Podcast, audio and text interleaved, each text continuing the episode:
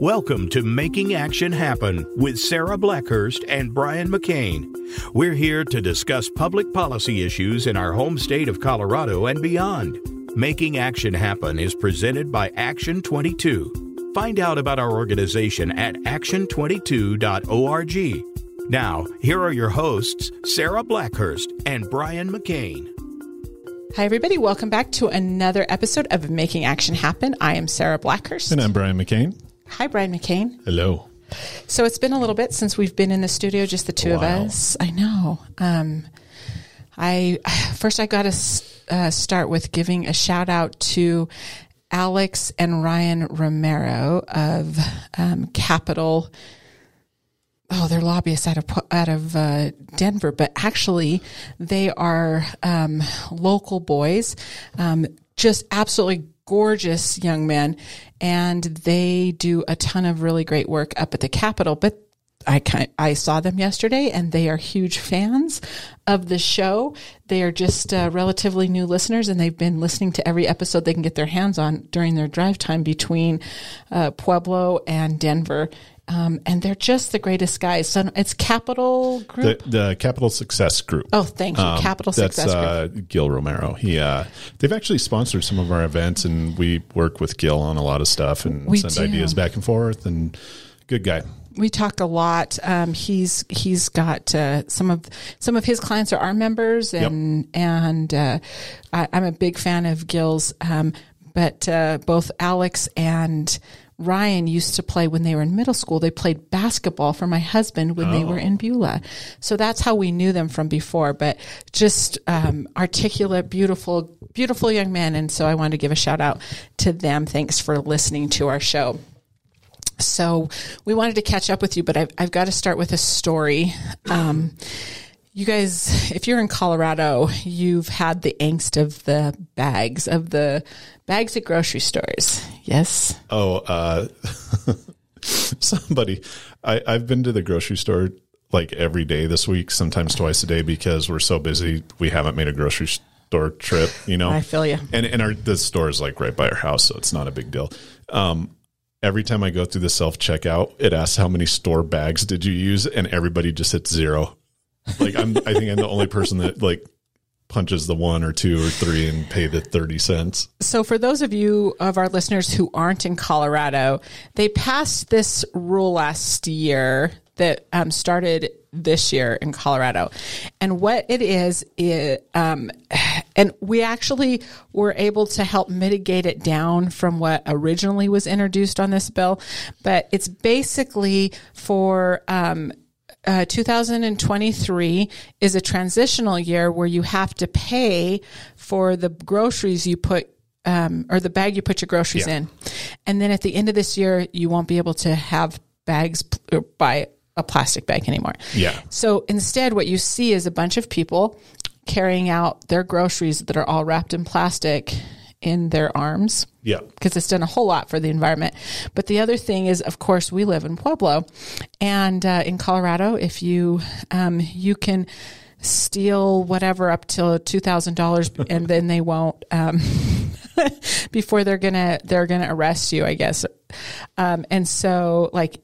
Um, so what you see is not just um, people carrying out um, their groceries or whatever, but you see a whole huge uptick in uh, shoplifting, which... well, because you can't tell. You can't tell. No, I, no uh, Jacob, um, if you remember Nicholas DeSalvo. Oh, yes. Who was on our show. Um, his brother is a manager at a grocery store, and... Uh, I'm like, dude, how do you tell if somebody's stealing something? And he's like, you really can't, because before it's like they're it's in a bag. It's in a bag. Now people are just walking out. But interestingly enough, they do have security guards there at the grocery store now. So they have two at the front, because I think, yeah, I mean, just talking to some of the other people that work at grocery stores, it's like terrible right now. It's just people walk out. It reminds me of the Bill Burr skit or joke where he was like, you know, complaining about self-checkout aisles at a grocery store. And he's like, well, I stood here for thirty seconds, did my job, and just walks out with the groceries. like, no, that's how it is in Colorado right now. So I had the opportunity. Um, I was actually in Casper, Wyoming this last weekend, and um, we went to Walmart and the guy starts just bagging our groceries. And I was so taken back by it. I was like, it took me a second. And then we had bought a bunch of Gatorades and plastic bottles. And so um, then he double bags that. And I got, I, I got a little emotional about it. And he's looking at me because I was laughing about this and kind of, uh, and so he goes, um, he goes, uh, it kind of looks at me. I go, oh, we're from Colorado. He goes, oh my gosh, I've been wanting to know how this works in Colorado and how this happened. And I've been hearing about this and blah, blah, blah. Because in Wyoming, we came to find out, um, they're actually trying to be a little bit proactive, but they're doing it on their own. And I'll tell you how that happened. So we went back. So we ended up, we were moving our, uh, my brother back, um, from Wyoming. And so we came back, uh, we went in again to Walmart and he was like, oh, I'm so glad to see you. Um, I really wanted to talk to you some more about this. And I go, yeah, we just came back because we wanted plastic bags. And so he's like, just wait here one second. And then he comes back a couple minutes later, we checked out with our stuff in bags. And he comes back and he's like, you need to take these to Colorado because Walmart's producing the, had, I guess had started producing these, um, they're biodegradable plastic, they're washable, they're reusable plastic bags. And they said they're sending them to all these other places because at the end of the year, you can't have them in Colorado anyway. But they're this really great innovative thing that would have saved a lot and you can reuse them. And they're this great bag. And he sent me back with a bunch of them. And I thought it was so adorable. But um, this is sort of the weird place that we're at in Colorado right now. Yeah, I, I'm kind of used to it because in other states it's like that. I think in D C it was it was more than ten cents. Like in most grocery stores didn't even have bags. You had to bring your own in. So, I, I mean, there's other states that do it. I think it'll be fine. Um, it'll be fine. It's just a little ridiculous. Yeah, I, I mean, I wish I would have invested in the reusable bags that you buy for four dollars because they're selling those like crazy right now. Well, and then all the swag, like when you go um, to something, and it used to be you'd get pens and markers yeah. and tumblers. Now it's bags. Yeah, so you could use those. So um, we we do use those. Um, so we've been working on a whole bunch of stuff. The last time we uh, got to visit with all of you was when uh, Mike Beasley, our lobbyist pro bono, gave a legislative review of the session. But we've been heavy in it. So let's start with um, what we're primarily working on is right now at Action twenty-two is energy, uh, broadband, and water. water. But also, um, you do a ton on veteran stuff. Yes. And so let's start with that. Let's give an update to everybody on the on the veteran stuff that you're working on. And then we can talk about broadband, water, energy. Um, the veteran stuff never changes. It's all the same. Unfortunately, it's getting better, but there's, um, you know, just here in the region, there's a, a lot of groups that I'm semi involved with. Um, the big thing right now is suicide prevention, mm-hmm. and that's across the board. That's not just with veterans, but you're seeing a lot of these, um, mental health groups that specifically focus on suicide prevention. Um, we just had a meeting at the last military affairs Pueblo meeting with some of the Anschutz campus people came down because they're setting up some of their suicide prevention um, programs down here. Um, but specifically in the La Junta Lamar region, you see some stuff happening. You have stuff in the San Luis Valley. Um, there's a lot of funding out there and it's recognized that mental health is a big issue right now, specifically with the suicide prevention. So these organizations that traditionally just catered to one side, like uh, NAMI was one of them, you know, they're, they're across the board, but they've been showing up and coordinating with a lot of these veteran groups that, that have been in this fight for a while. So that's good. Um, so it's not just veteran specific, it's everybody specific. So we're seeing a lot of that right now. Um, you talked a little bit about that at Memorial Day because yeah. you gave remarks on the at the Memorial Day yeah. event um, here in Pueblo, which and we had you know our our really good friend Paul Hendrickson was there, Zach Swearingen yeah, yeah, was there, and and that's exciting for Pueblo because the Memorial Day kind of dropped off over, since COVID, and this one was huge. Um, you have new leadership in the Pueblo Veterans Council. Um, Paul, who's been on our show in the past, um, he kind of came in and took that over, and he wants to, you know, be excited about this. Get people in these groups together again. Um, celebrate, basically. You know, have a positive. Positive events when it comes to veterans issues. Um, also down in the San Luis Valley, they have a big fundraiser for their um, Alamosa Veterans Memorial Park coming up. I think it's in July, and I'm going to get this date wrong. I'll look it up while I'm talking and try to keep talking while I'm looking it up. Um, I actually designed the flyer for them. I know. Um, you did such a great job. And that this was difficult uh, because you were designing it off of a, a bust that had already been done. Yeah, yeah. It and was it was it was kind of a um, a heart that was a, a very a passion project. But yeah, you did a great job yeah, on it. Yeah. I loved it. So that um, just a shout out to to what they're doing down there. It's the Alamosa Veterans Memorial Park, first annual car and motorcycle show. It's Saturday, July eighth. At eighty-nine hundred Independence Way in Alamosa. Starts at nine a.m. to four p.m. Um, if you want to enter a car or motorcycle, I think the registration's from eight to nine. They have a lot of vendors. Um, there's going to be a lot of beer being drank there. um, they're going to have music, you know, all, all kinds of cool stuff. Um, the swap meet, valve cover racing, which I have no idea what that is, but oh, it I sounds do. really cool.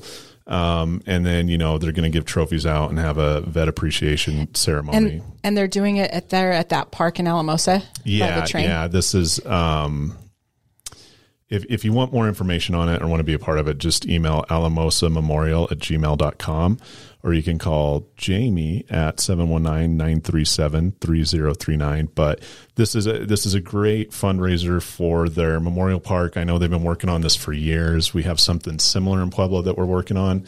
Um, So, yeah, if you're in the area, definitely go and check that out. I assume they're going to have barbecue trucks oh, and yeah. all that there. Yeah, the, um, I'm reading through the list. Uh, there's a lot. Food trucks, uh, Gosar Sausage will be there, mm-hmm. um, and F's, E F. I don't know what yeah, that is. That's right. That's F's. F's, F's barbecue. Okay. Uh-huh.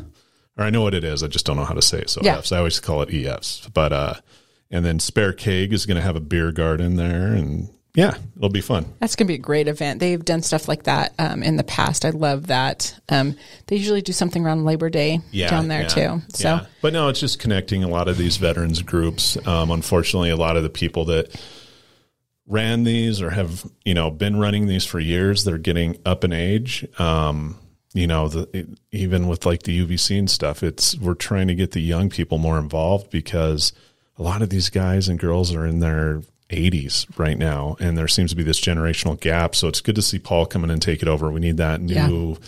young blood to kind of pick up the reins and move these groups like the American Legion, the V F W, whatever, forward, um, because we're losing a lot of these old vets, unfortunately. We are, and uh, no, Paul did an exceptionally good job with um, with all of that. Um, You had a really powerful message there, though, especially to to veterans. Um, uh, when you spoke, I appreciated it so much. Yeah, it's basically share your story. Don't be afraid to talk about stuff because, you know, we are our stories, and that is our history. And a lot of these people are closed off, and they don't want to share it, but I think they should. It's part of the healing process. It's an important part of the healing process, and it's it's not something that's uh, – really been encouraged in previous generations with veterans, but uh, we see what some of the effects of not sharing the stories have been on mental health um, for these guys. So um, give uh, give the veterans space and grace to share their story without a lot of questions or prodding or anything like that. But um, yeah, for sure, share those stories. They make a difference. Um, what do we, else do we want to talk about? Well, um, two mayor races. Um, you know, that were kind of crazy. Uh, you know, first we have Denver. Mm-hmm. Um, that was a very, it's kind of similar to Pueblo's mayor race came out. There was a lot of candidates in it, mm-hmm. a lot of um, very progressive or very right-leaning candidates in it, and it, it came down to two. And um, it was, uh, obviously, Johnston won, if you did not know that. Right. Um, and he took it in, and he gets sworn in July seventeenth. Um, Mike Johnston, it was, I don't, I think it was a bigger gap than we would have, than people thought it would be. Cause you had Kelly Brough. Is that how you say it? Uh, Brough, Kelly uh, Brough, Kelly Brough. Um, I'm good at reading names, but not pronouncing it. Well, it's a weird, it's a yeah. weird spelling. Um, and I had to be coached on it yeah, um, yeah. when I first met her. So, and she, you know, she was the more progressive. She brought a lot of these ideals. Um, and, and surprisingly, uh, Mike Johnston, who for Denver was more moderate. Um, he pulled it off. I think it was fifty-four to forty-six or fifty-four point one. I was, to I was surprised there was that gap yeah. on there too. Um, I'd only met him one, one time. Um, I think I sat on a panel with him or there was something yeah. that I, when he'd run for something before, but, um, I'd actually gotten to know Kelly Brough mm-hmm. a little bit. Um, and I'm a big fan of hers. Of course, we yeah, don't get to yeah. vote on that, but it's one of those interesting positions that the Denver mayor has a tendency to, um, have influence on other things around the state. And I really felt like of the two candidates, um, of course I've gotten to know her a little bit, but, uh, that she understood that she had a good feel for, um, how we're all one state. And even if it's, um, Denver centric, the state tends to be Denver centric. I don't think she would have, um, I think she would have remembered the rest of us. So, um, and oh, and I think I mixed that up. Mike Johnston was the more progressive of the two, right? He is the more progressive of the two. Sorry, I, I well, Kelly used to be the. She was with the Denver Metro. Yeah, Chamber. She was yeah, the director of the Denver Metro. That's how I know. So her. She really wanted um, Colorado to be open for business. She wanted it to yeah. be, you know, productive and, and clean and, and all of that. He had a lot of outside money. He got yeah, a lot of, like, I think. Um, And to be fair, I wasn't paying attention to this race at all. Um, I was paying more attention to the Colorado Springs race. Now that's an interesting. Yeah, that was an that, interesting one too. One. Um, and so I'm kind of reading through this. Yeah, he he had uh, it said a coalition of progressives and five million in outside spending. And and that's some of a, that, a good chunk of that came from Bloomberg. Yeah. So this was um, a lot of a lot of out of state progressive money, and um, I thought I think it's very telling that everybody knew that and it, and it didn't hurt him at all. Um, yeah. So that was, um, that was really interesting. And, and they, they did a, they did a good job on their campaigns. I, and I was just watching it cause I'm a Kelly Brough fan. Yeah. But, um, and I, and I know what that, some of that influence means, but also their city council was, um, interesting race up there too. There was some super, super progressives, yeah. but I didn't look honestly to see how that came out. We've, we've been focusing on some, a few other things, but yeah. Yeah. And that's, again, I didn't really pay attention to that much. Um, what about the, what do you think about the Colorado Springs mayoral? So, uh, Colorado Springs was, um, interesting because you had, and I'm, I'm totally going to butcher his name. Um, mm-hmm. Again, uh, you had Wayne Williams, who we know, which I will not butcher his name because yeah. I, I know that enough. And then you had Yemi, um, I think you say it, Mobolade.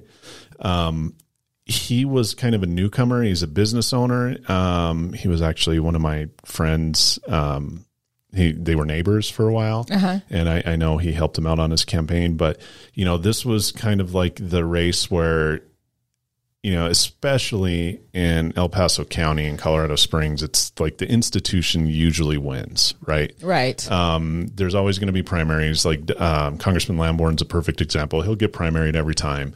But once you're kind of in these elected spots in, in Springs, you, you it, it, you're safe, basically. Right. Um, oh, and there's the camera. I was like, where is the camera? It's sitting right in front of me. Sorry, it's been a long week.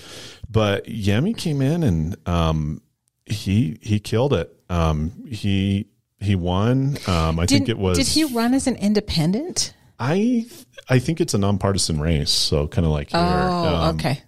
You know, he, I think he took it. I'm looking up at the numbers now. It's like fifty-seven point five to forty-two point five. Right. Which is an outsider looking in. Um, it's kind of like, I would not see that happening. I I did not either.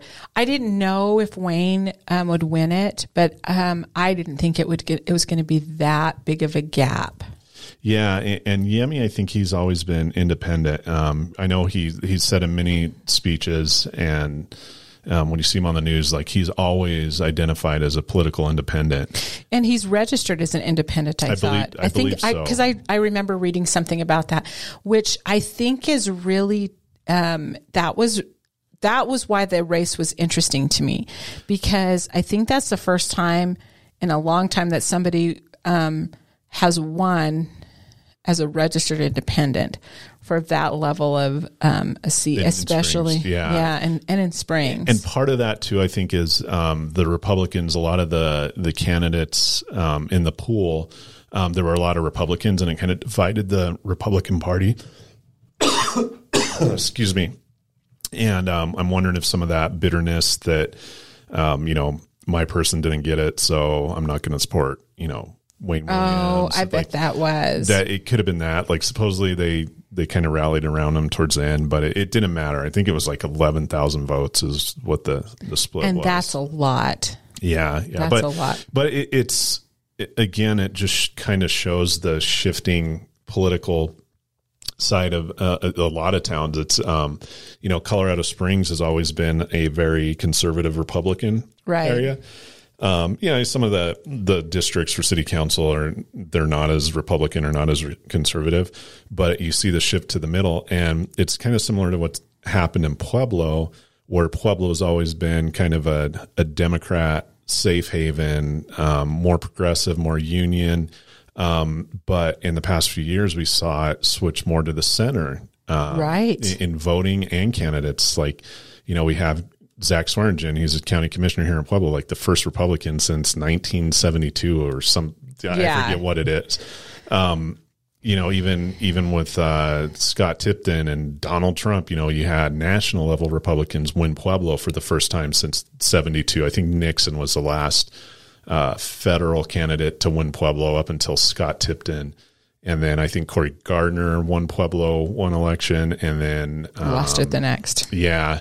And, uh, and then Zach Swearingen, I think he was the first Republican county commissioner since the eighties. Cause yeah, it was, it was the, I think it was eighty. I'm going to say it was eighty-two.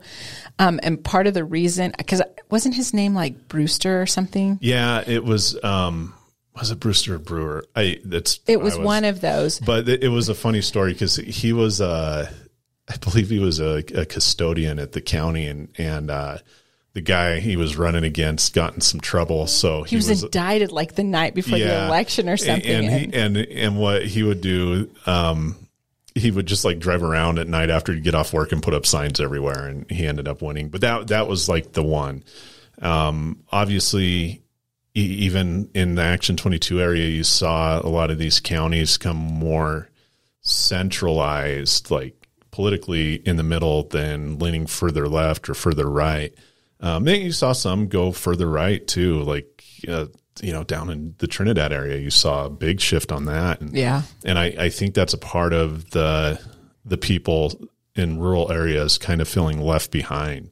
I mean, it, it's basically the Trump effect, right? Right. Like Donald Trump took all of the Midwest because they're like, nobody pays attention to us and this guy's talking to us. And I, I think you have some of that. But at the same time, you have towns and cities where it's like, you know what, we've been with this political party for years, and eh, maybe it's time to shift more to the other side a little bit.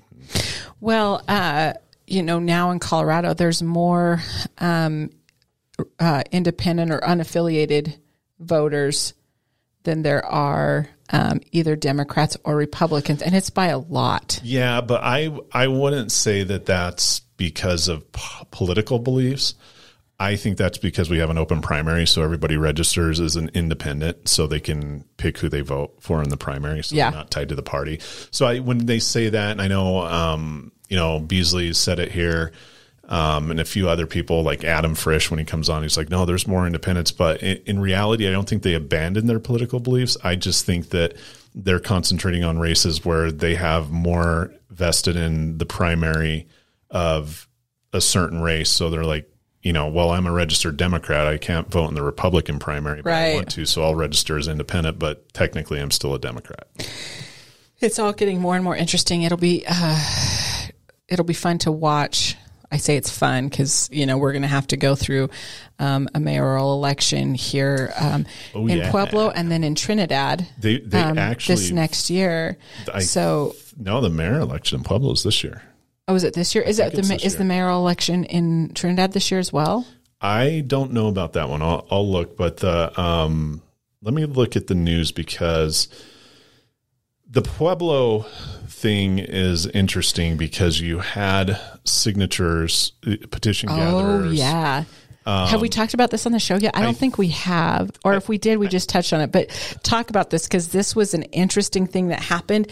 And I think we sort of um, glazed over it, but because we wanted to see how, what the fallout was going to be. So all right, talk I, about, I got tell the story. So, um, you know, there's some people here in Pueblo that are unhappy with the the mayor position. So we have a strong mayor, which is the first time in years and decades. Um, And it went to the voters. So they tried this once in, I want to say it was like probably like two thousand eight, two thousand ten, sometime around there. So they wanted to get it on the ballot that Pueblo needs a mayor. And um, it didn't get on the ballot. They just, you know, or it did and it didn't pass. But anyway, the people rejected it. So then a few years ago, four years ago, you have it pop up again. And um there were people saying we need a strong mayor. We're unhappy with the city manager situation. And also remember at the time we had a lot of controversy around the city manager. So right. you had, you know, one get fired, another one kind of get in trouble and get fired. And then you had another one that nobody liked and, well, allegedly nobody liked. It was, uh, it, it was, was just, dra- con- it was drama contentious. And the solution to that that was proposed was like, we need a strong mayor that that's separate from city council and, you know, basically set up like Congress or the state where that's how the office works. And um, it passed. So the, the voters, they got the petitions out and the voters, um, they agreed with it. And we have a strong mayor. I don't think it passed by that much. It was very close, but regardless. So the first mayoral term is five years and the second is four, and they're limited to two terms. And they just did the five years initially to, they figured it'd be a year to get everything, you know, get your foot down, figure out how this is going to work. And then your term actually starts after the first year. Um, well, there's this huge push and movement in Pueblo that they're upset with the way the mayors ran the city. Um, and that they feel that nothing's being done, that, you know, there's homelessness, there's crime, there's all these problems. And like, what's the point? We elected this mayor to fix our city. And I'm not agreeing or disagreeing with any of this. I'm just, no, this is just what this, it is. This is the narratives. and, um, and Pueblo loves to do a recall. Pueblo yes, loves a recall. Yes. We're, we're a recall town. So they passed around ballot or p- petitions to get it on the ballot to basically rescind the mayor. And mm-hmm. most people that are in the know and pay attention to this stuff in Pueblo say that if this goes to the ballot, we will no longer have a mayor. That's it. So first go around, they didn't have the signatures. Second go around, they give the signatures and it's approved. So stamped, inked dry, like, all right, this will be on the ballot. Um, city council has to figure out when to put it on the ballot because you can't have an election, you know, to get rid of the mayor on the, the mayor on the same election for the mayor.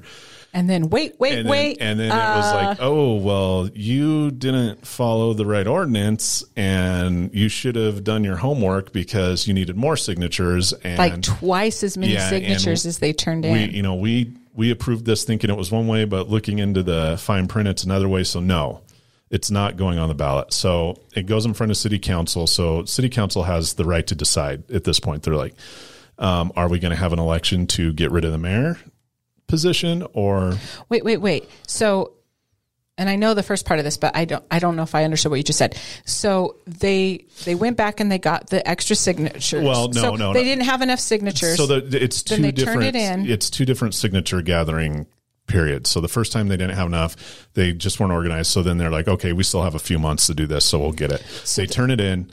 The um, city clerk's office is like, nope, and, you're and good to said, go. And and the city and the city said you have to have this many signatures. And then when they went to cure the signatures, well, no, they they said it was good.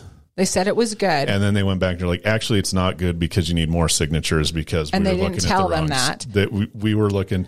The city, I think it was the city attorney or city clerk. Um, no, it was the city attorney because the city attorney resigned right after this. Resigned right said, after that. No, actually, the statute says like, you gave us X number of signatures and we said it was okay, but in reality, it's supposed to be this th- many. Yeah, Y number of signatures. And it was past the time that they could yeah. get the signatures. Yeah. So now the city council so, gets to decide. So the, in all fairness, like which statute I, they'll I, go by?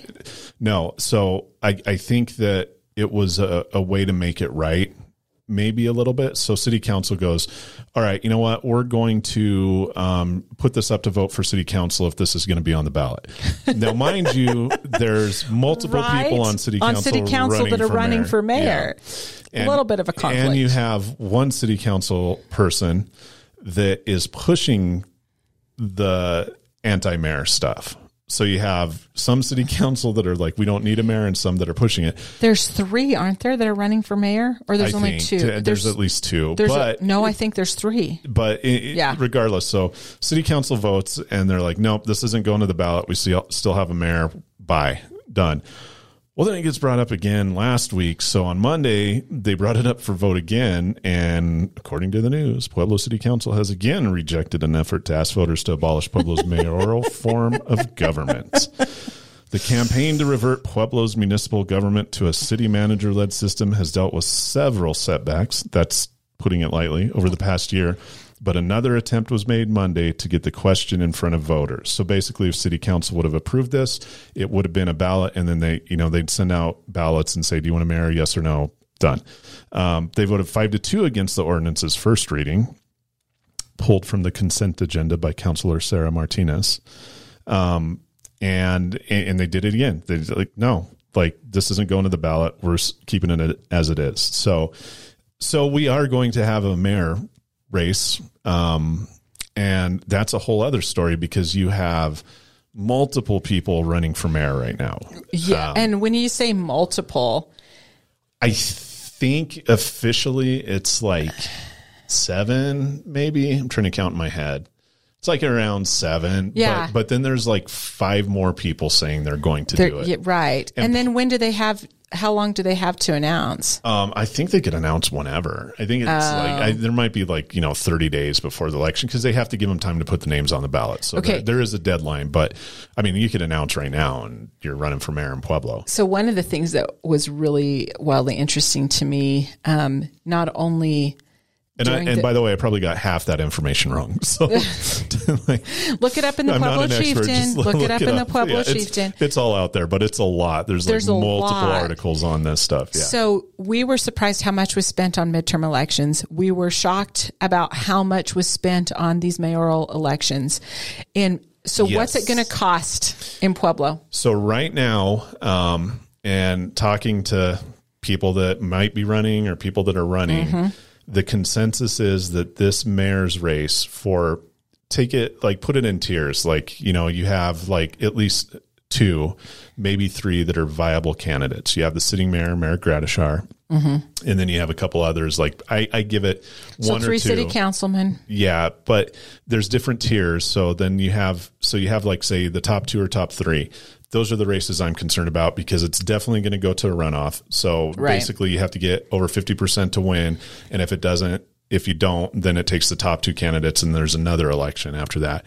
Um, they're looking at at least three hundred thousand dollars per candidate in this race for the top tier candidates. So that this race, ideally, if you take all the candidates in consideration, all the money that will be spent, it is going to be over a million dollars for this race to be the mayor of Pueblo. What's it? What was it the last time? Do you know? Do you remember? I don't think it was that much. I don't I, think it I was think that much either. It, it was a lot for the time. So I, I, I'd have to go back and look, but I'm, I, I know it was, it was over a hundred grand. Yeah. I was thinking it was, I thought we talked about, it was like around one hundred fifty. Yeah. I think um, one candidate raised like seventy thousand and yeah. the other one raised over the hundred. Right, right, right. But, the, but we're talking like these candidates are going to be fundraising for three hundred thousand a piece. So here's the other part of that. That's really interesting. If you have that many candidates trying to raise that much money in the city of Pueblo, how much outside money do you think is going to go into? There's is going it going to be like that with yes. what, the way it was with yes, yes. the Denver? Um, I, I think, and again, the, the Pueblo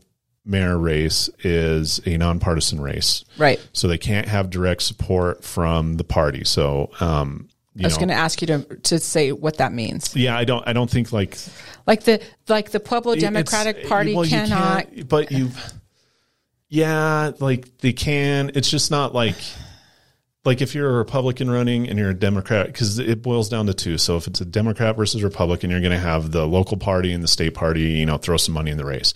I don't think it works that way in a nonpartisan race. And I be completely wrong on this, because I do know that parties will endorse candidates. Um, well, and there was PACs. Yeah. Well, that that's, that's a whole other thing. So what you have now is um, you have the, the Democrats basically sweeping all these races across the state, and they were a fundraising machine this last election. So they're sitting on a lot of money, and it's an off year. So I, I predict that you're going to have some of this outside money or dark money or PAC money, whatever you want to say, go into some of these, these races. Specifically, if it's, we know it's going to be Mayor Gradishar, like hands down. Um, he has a lot of support. He's an incumbent. Like, he's going to do great during this race. Right. Um, and then you're going to have somebody else. And I, I don't want to predict it now, but um, this person is basically a Republican. So you have a, Dem- a strong Democrat, um, Mayor Gradishar, and then you're going to have a strong Republican running against him. And nobody would even be brave enough to even think that that was possible had it not been for yeah, yeah. Zach Swearingen yeah. getting. Well, yeah, but again, it's a nonpartisan race. So you, you're not going to look at the ballot and see Republican or Democrat. You're just going to see their name. Just their name. But you, you have, okay, so going back, you have all this money floating around from the, the fund, political fundraising machines, and it's both sides of the aisle. Right. Um, and I think you're going to see this outside money be spent on it that would usually go to, like, um, in a, a state race or, you know, whatever. Right. So, so they have an excess of money out there. And yeah, yeah, we're going to see outside money in this race, because if you look at politically where everything's at and where the state's going, some of the um, allies that have been made with the with Denver, basically, like they the the state and the parties have a vested interest in these mayoral races right now. Uh, so I'm going to make a prediction right now that the outside money is going to mainly come from energy. Yeah, the energy industry. Yeah, I didn't want to get into that either. Um, I'll but, say it. But yeah, that's um, you're going to see some of that, and you know it, it's that especially in Pueblo, the energy fight or argument or condition or situation, whatever you want to call it, is huge right now, mm-hmm. and um, you have a lot of interest in where Pueblo is going to go in the very near future when it comes to energy development. And these decisions are made by our county commissioners um, to appoint our city council, but the mayor has a lot of pull in this. So yes, you are going to see money from energy, from everything. Envir- energy and environment yeah, is where the outside money is going to be. Yep. Yep, I think which I is, think so. Which is interesting um, to me. So let's should we talk about energy now, or should we talk about broadband? Um, I don't want to talk about either of those things right now. Brian's tired so, this week. It's been a long yeah, week. So, and, but there's not. I'll just tell you, I'm talking. Our conversations, um, my conversations, multi, it used to be like one, it used, so a year ago, about a year ago this time, I would have multiple conversations a week about energy. I'd have almost no conversations about broadband, like just one conversation about yeah, broadband. That's all we do. And then, yeah. um, but now it's multiple times a day on both of those fronts. Yeah, it, it's, there's a lot happening, and it's something that the average voter is doesn't have, to be fair, they don't have the time to pay attention to at all, no. nor the want. I mean, who wants to pay attention to this? Because it's very boring, and we, I have more important things to do. Not me personally, but if I was the average yeah, if person. You're, you're the average voter. But there's, yeah. there's a lot of moving parts going on um, at, at the elected level, both from the feds all the way down to, like I said, city council on energy development and where we're going as a state. And I think both with the energy and the broadband, that we need to have the experts come on and kind of talk about this stuff. We will. We're going to have the experts come on. Um, and just to be fair, I am on the um, committee, um, Piesco's committee, um, to decide, because what's what's happening and the reason, I'll, we'll just tell you the reasons why this is such an important um, uh, on both fronts. And then we'll have ener- we'll have these experts come on. Um, but one is that um, they're getting ready uh, to shut down Comanche Three, which is a coal plant here in Pueblo. We've talked about it many times, but put it this way, like it was going to be open till for another fifty years, and then they keep moving it back. So it's going to be shut down like within ten years. So this is the newest coal plant in the country, the cleanest, one of the cleanest coal plants because it was new.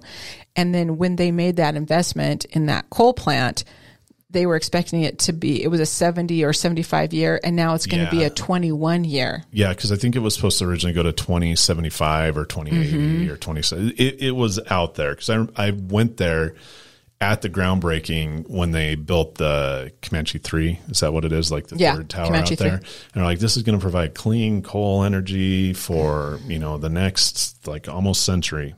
And now it's closing down. And now it's closing down. So we have to figure out what to do next because of the jobs and the tax base. So that's a big chunk of the discussion, and that's only one chunk of the discussion um, for the region. But all, but we're having lots of discussions around um, all that energy technology and energy development, um, not only for it to support, have enough for the grid, especially as we electrify, how that's going to work, but also um, from the perspective of um, we what what's being called, and a term that's been weaponized, and that's just transition.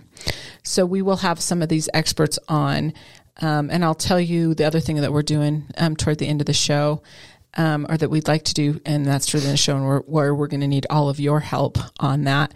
Um, And then the other one is broadband that we're talking about all the time.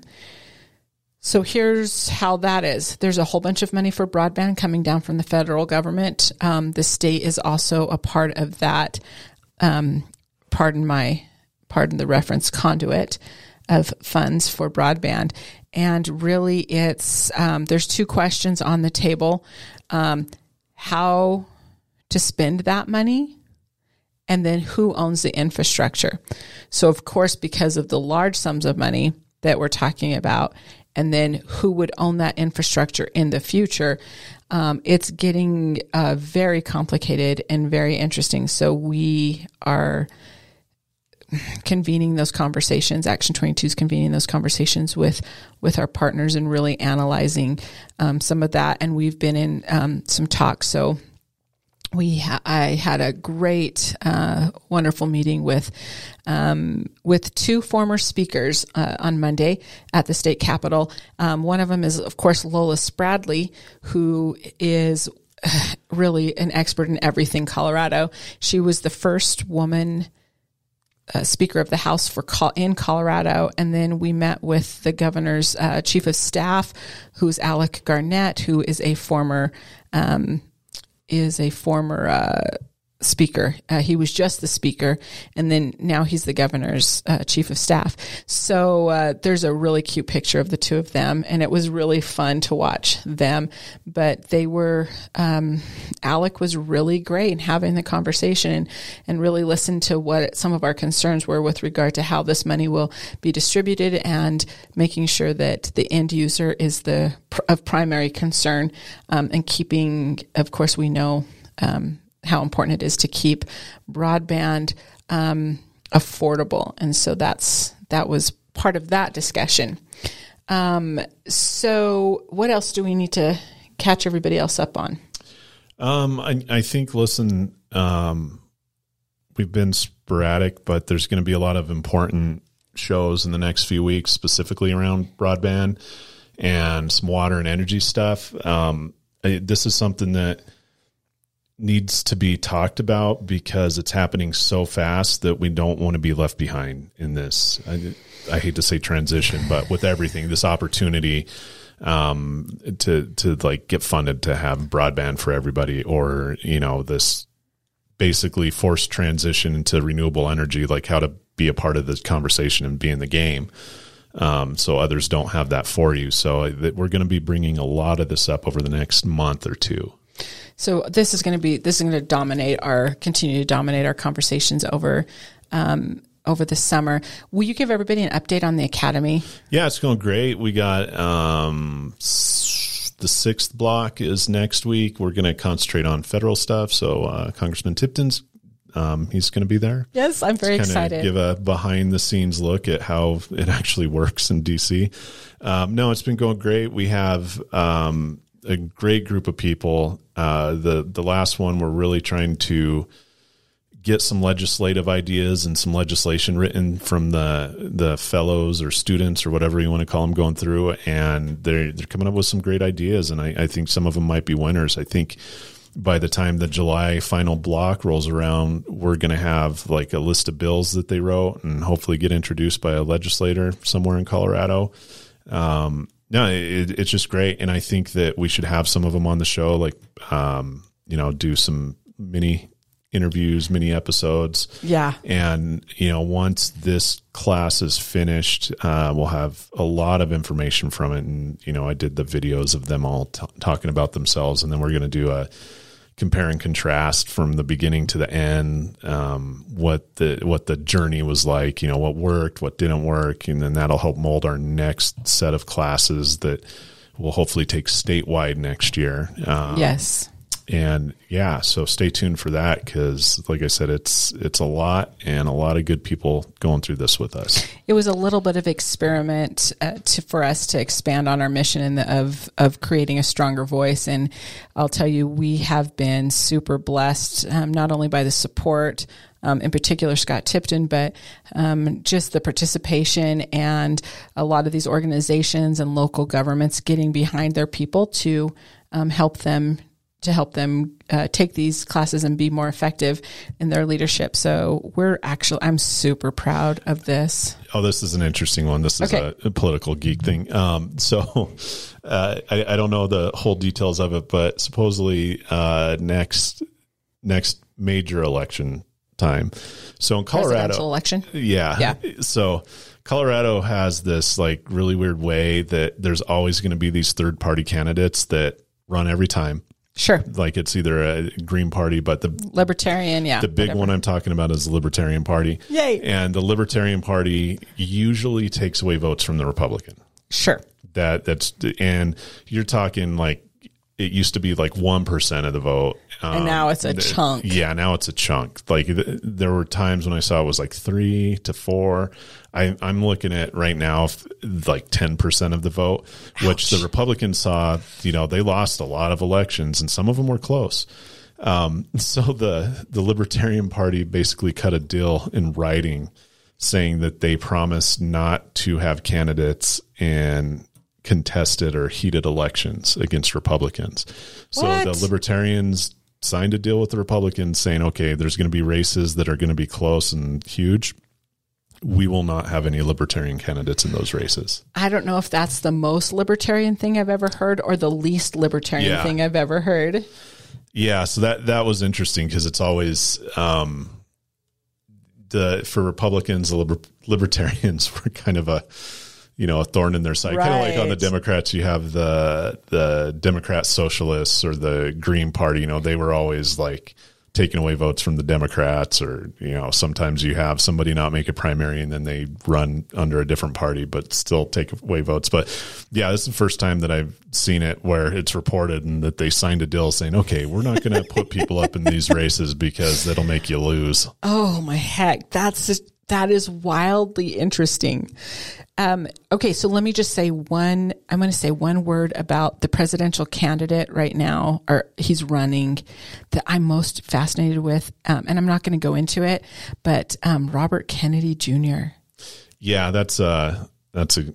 Oh, my heck, I'm that, so fascinated. I, I, I mean, so, like, this this is another one. So everybody in the news... Like you see on the news or social media, I shouldn't say the news, that, you know, they're like the Democrats are like, we're not going to have a primary debate. And everybody's like, I can't believe they're not having a primary debate with uh, Robert Kennedy Junior or other Democrats running against Biden. I'm like, they never have a primary debate. Like that's, it doesn't matter Republican or Democrat. Like there's never been a really a presidential primary debate with an incumbent. Really? Yeah, I, I, there may have been a few, but if you look back, I I don't think there has been one in the past like thirty oh, years. Oh, wow. I hadn't thought about that. Yeah, think about it, because it's always the primary debates of the opposing side, right? Yeah. Yeah, they don't like, I don't think at least in the past thirty, forty years, I don't think a sitting president, oh incumbent heck, president has been in a primary debate. I could be wrong, like check it, but I'm like, I could. So look here's what phone. was interesting to me. I started talking about him and um, I think you and I talked about, about Robert Kennedy Junior a little bit. And, um, and then I started talking to other people who I know really watch the, you know, presidential stuff, and nobody else had heard about him. So I wanted to just put that bug in everybody's ear. You should look it up. I mean, this is really interesting. Um, and here, I mean, here you go. I got it. No incumbent president has participated in a primary debate since the first modern debate was held in nineteen forty-eight. Okay. So this is the influence that, um, okay, let me just say this. Just because um, a politician says a thing doesn't make it true. So that's wild. You know, every, yeah, everybody was like, oh, I can't believe they're not going to have a debate. I've hear, been hearing that over and over again. They, but that's they, not, yeah, that's, they haven't had one. It's not a thing. Interesting. Since whenever I said nineteen, what was it, forty-eight or something like that? Interesting. Um, yeah, nineteen forty-eight. Okay. Well, so it's it's normal. Like everybody, that's when everybody's like, I can't believe they're doing this. They're not going to let, you know, th- these Democrats debate Joe Biden for the primary. They've never done that.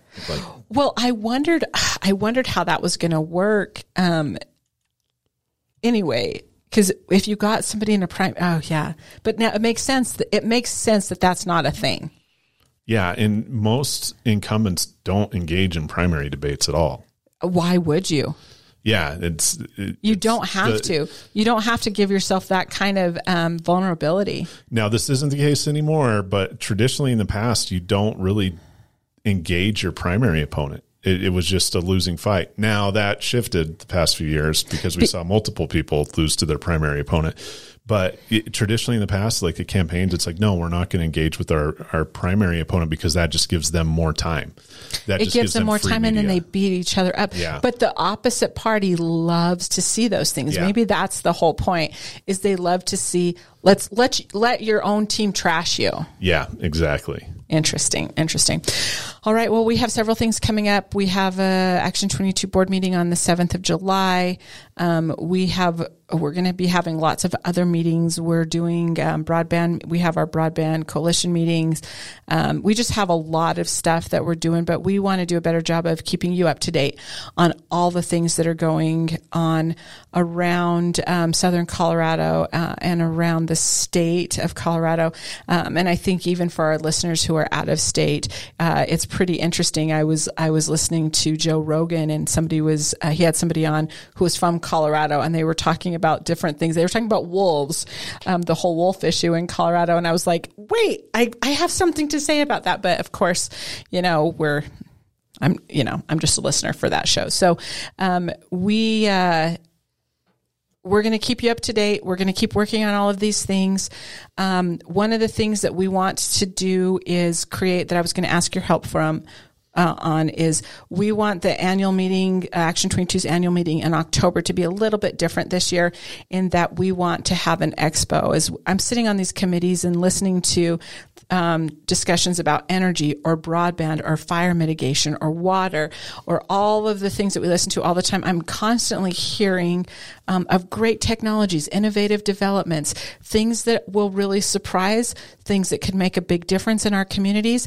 And I want all of those things to be shown off so that we can see together how we can um, be more collaborative regionally, and how we can leverage um, infrastructure money and all of those great opportunities that are coming up to do something really special um, for our region and for our state. So that's our intent right now. We, um, the board has to approve that we would change it up just a little bit, but I think that the board will agree that that's a thing. And so what we'll need is we'll need um, our Action twenty-two members um, and you listeners to give us some ideas on what you'd like to see at an expo, some kind of technology. We uh, we heard about Lockheed Martin is doing some really interesting things on fire mitigation. Mm-hmm. Um, and so we're hoping that they'll be there um, and all of that. Um, what else? Brian? Uh, Action twenty-two does not support or endorse candidates during an election, since we talked about the mayor's race. Right. Um, and the views and opinions expressed by us on Making Action Happen do not necessarily reflect the views and opinions of Action twenty-two, its board, or its membership. You can become an Action twenty-two member by emailing us at uh, admin at action twenty-two dot org, um, and find out how you can make your voice stronger um, in partnership with the other members of Action twenty-two. We would also like to do to start doing a segment on our show where you can ask us anything. So I sent something out yesterday to our membership um, about that, but uh, you can email us with your questions at show at action twenty-two dot org. We will talk about anything you ask us to talk about, and we'll give you credit for the question. All right. That's about it. That's about it. Chad Vorthman, um, we know that you're starting your new job. We'll be up there to say uh, goodbye, Chad. Hi, Taylor. We're really excited for you. Um, and uh, we might have some a few surprises for you tomorrow as we come up and uh, um, and kick you to the curb that is now going to be Lockheed Martin. Um, so, Chad Vorthman, be ready. Um, you never know what prank I'm going to pull on you now. We'll see you guys all next time.